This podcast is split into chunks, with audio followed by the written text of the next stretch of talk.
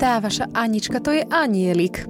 Veľmi často počúvam takéto vyjadrenia a mne v hlave vždy ide len také mhm, skús jej niečo nedať. To uvidíš, Anielika. Budeš sa modliť, aby čo najrychlejšie odletel. Spomínala som to v predošlých častiach. Anka sa začala meniť nielen vizuálne, ale najmä povahovo. A tak spoločne objavujeme svet emócií. A nevždy je to ľahké. A bude húř, ja viem.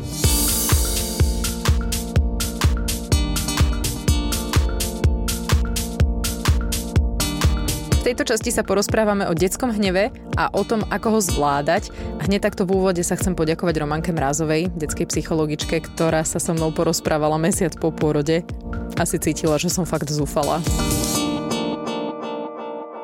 Ale nie, no tak úplne zúfala nie som, ale niekedy sú tie situácie naozaj dosť vypeté a ja neviem čo. Ona tá moja zúfalosť, respektíve ten pocit takého, že čo mám robiť? Pramení asi presne z toho, že si nie som úplne istá, ako v danej situácii reagovať. A najťažšie je to pre mňa medzi ľuďmi, lebo mám stále v hlave to, že ich otravujeme. Teda, že Anka ich otravuje tým svojim výskaním a škriekaním, ale zároveň nechcem ja privoliť na všetko, čo ona chce len preto, aby bola ticho, pretože mi je jasné, že to je cesta do pekla.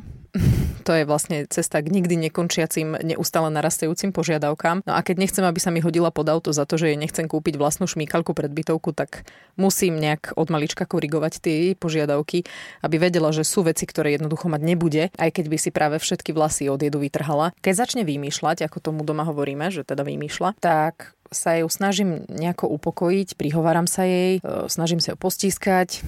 Keď ani to nejde, tak ju vezmem na ruky, odídem s ňou preč, niečo jej ukážem, obyčajne zaberú nejaké kvietky, lístočky, zrkadlo, miluje sa pozerať do zrkadla, neviem po kom to má. A snažím sa byť čo najviac spokojná, keď začne zjapať, a sledujem ju, že či náhodou neprídem na to, čo jej je.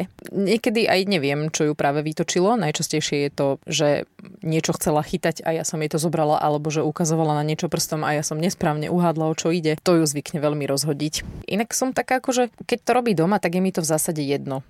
Akože dobre, no, tak sa rozčuluj, ale keď sme vonku, tak to je asi najťažšie. Ako také zlostenie u Anky vyzerá? Um, no ako kedy? Niekedy je taká roztomilá, hej, Sedí, akože plače, netečuje slzy, len tak akoby zavíja, zakláňa hlavu dozadu a niekedy si aj chytí ústa, aby pridala na tej hrôze, ktorá ju postretla. Občas sa z toho záklonu predkloní, položí si hlavu na zem a zavíja do zeme. To hovorím, to je také roztomilé.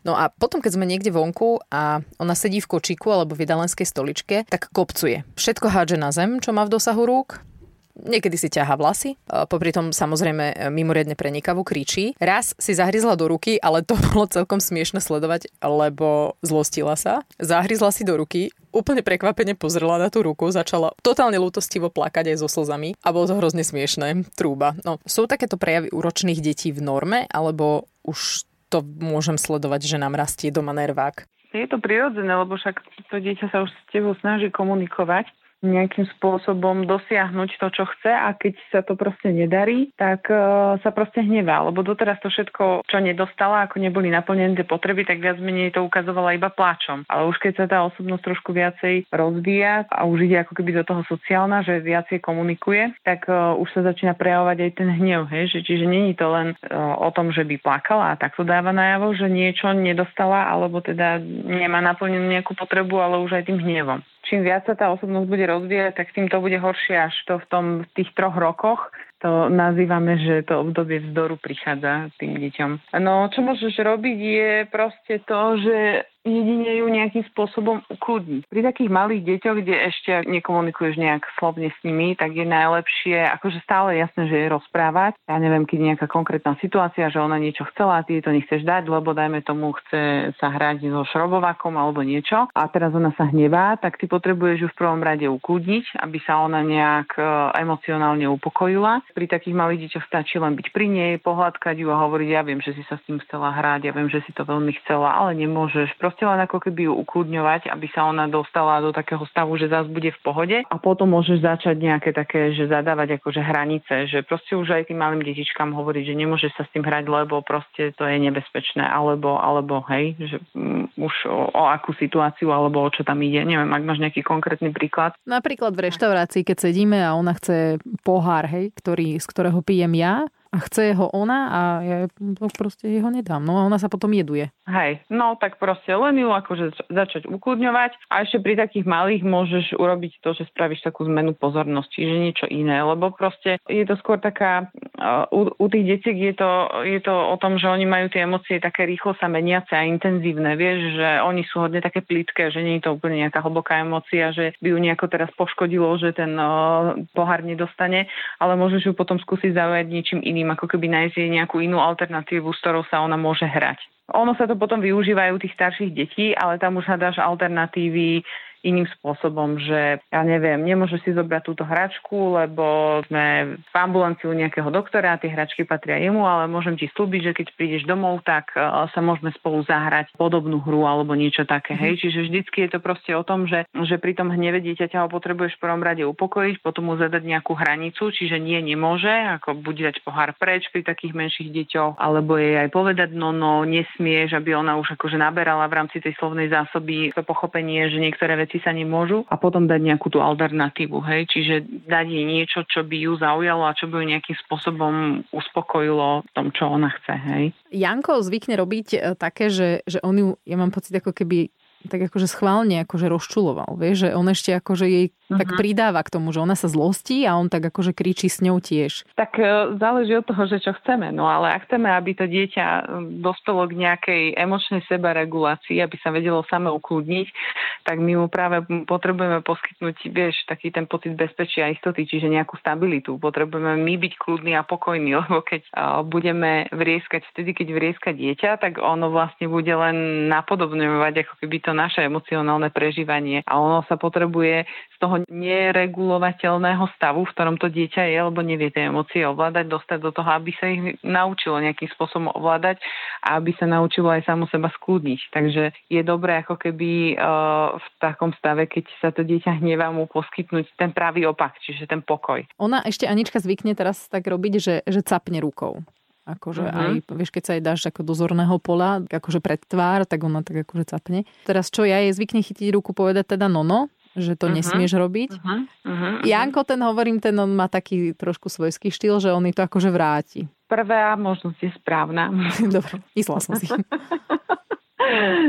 A zase je to proste o tom, že, že si vzorom ako keby tomu dieťaťu v tých tvojich reakciách, vieš, čiže toto hovorím aj o ľuďom, ktorí mi hovoria, keď sa o niečom bavíme, o, o mojom synovi tom staršom, že niečo urobil baba a že a čo mu netapneš po zadku? No lebo ja proste nechcem, aby mal takéto neregulované správanie. Ja chcem, aby sa naučil ukludniť a nejakým spôsobom aj racionálne uvažovať nad tým svojim správaním aj tým prežívaním, hej, aby to dokázal proste riešiť s kľudom. Lebo keď ideme ako keby do takého fyzického vybitia, čo ešte u malých detí, že keď sa hnevajú, tak je dobre, keď idú do takého fyzického vybitia, že dobre, hnevaš sa, udri si do vankúša, alebo tu máš boxovací verce, alebo niečo, hej, lebo tie deti ešte nemajú dozretý mozog na to, aby dokázali proste urobiť to, že, že že dobre, tak e, teraz som kľudná a idem sa o tom porozprávať s tým človekom, ktorého sa môj hnev týka. Hej, čiže pri tých maličkých je dobré, keď si ho vybijú takýmto spôsobom, takým fyzickým niekde. Hej.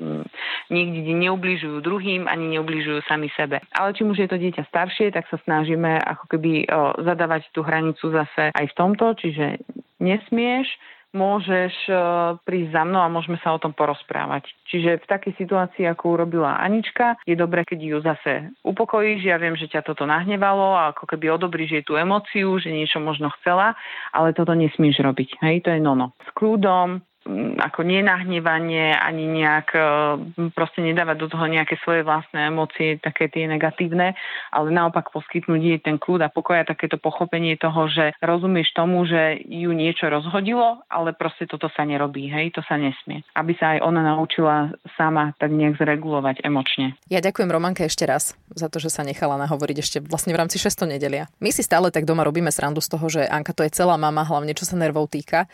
Akože je pravda, že som bývala nervná, ale ako starnem, tak sa snažím s tým narábať a myslím si, že mi to ide celkom a budem sa snažiť to odovzdať aj Anke. Čo na to táto? No Anka sa stáva nervačka. Teda Taninka to popiera, ona hovorí, že nestáva sa z nej nervačka, len má nejaké nové emócie a nervačka z nej môže byť, keď k tomu budeme pristupovať zle. To konec koncov hovorí aj pani psychologička. Môže to byť pravda, ja tomu moc akože nerozumiem týmto psychologickým veciam asi. Ja som chalan z dediny. Mňa proste, keď som niečo takéto urobil, tak ma proste zbili. Zlomili na mne pár varech. Remeň bol moja obľúbená hračka, čiže ja si to pamätám tak trošku inač, také toto, jak Taninka hovorí, že ten taký prístup. Takže vo mne zakorenený ten taký prístup je trošku na inej vlnovej dĺžke ako ten Taničkin ale niekde akože nájdeme podľa mňa spoločnú reč. Ja by som len trošku možno poopravil to, čo tu Aninka hovorí, že ja po nej tak nejak, že kričím, alebo že križím s ňou, uh, tak ono to ani není, že kričím s ňou, ale ja napodobňujem to, čo ona robí. Teda keď Anička akože kričí, tak ja kričím presne to isté. Keď ona robí nejaké zúrivé ksichty, tak robím to s ňou. A akože jej sa to nepáči, ja ju tak akože trošku provokujem a to neviem, že prečo, asi som ešte fúra ja decko, ale mňa to akože celkom baví. Samozrejme berem, že asi to není úplne správny štýl a správny teda ten prístup k týmto Aničkyným výlevom. No a ďalšia vec je, že teda keď ona mi capla, tak ja som teda tak naučený, že capol som aj ja. Capla mi potom druhú, capol som tiež a capla mi tretiu, tak som jej dal takú, že ozaj No a prestala. Ale keď to v nej akože vyvoláva takú, takú reakciu v hlave, že teda takto je správne riešiť e,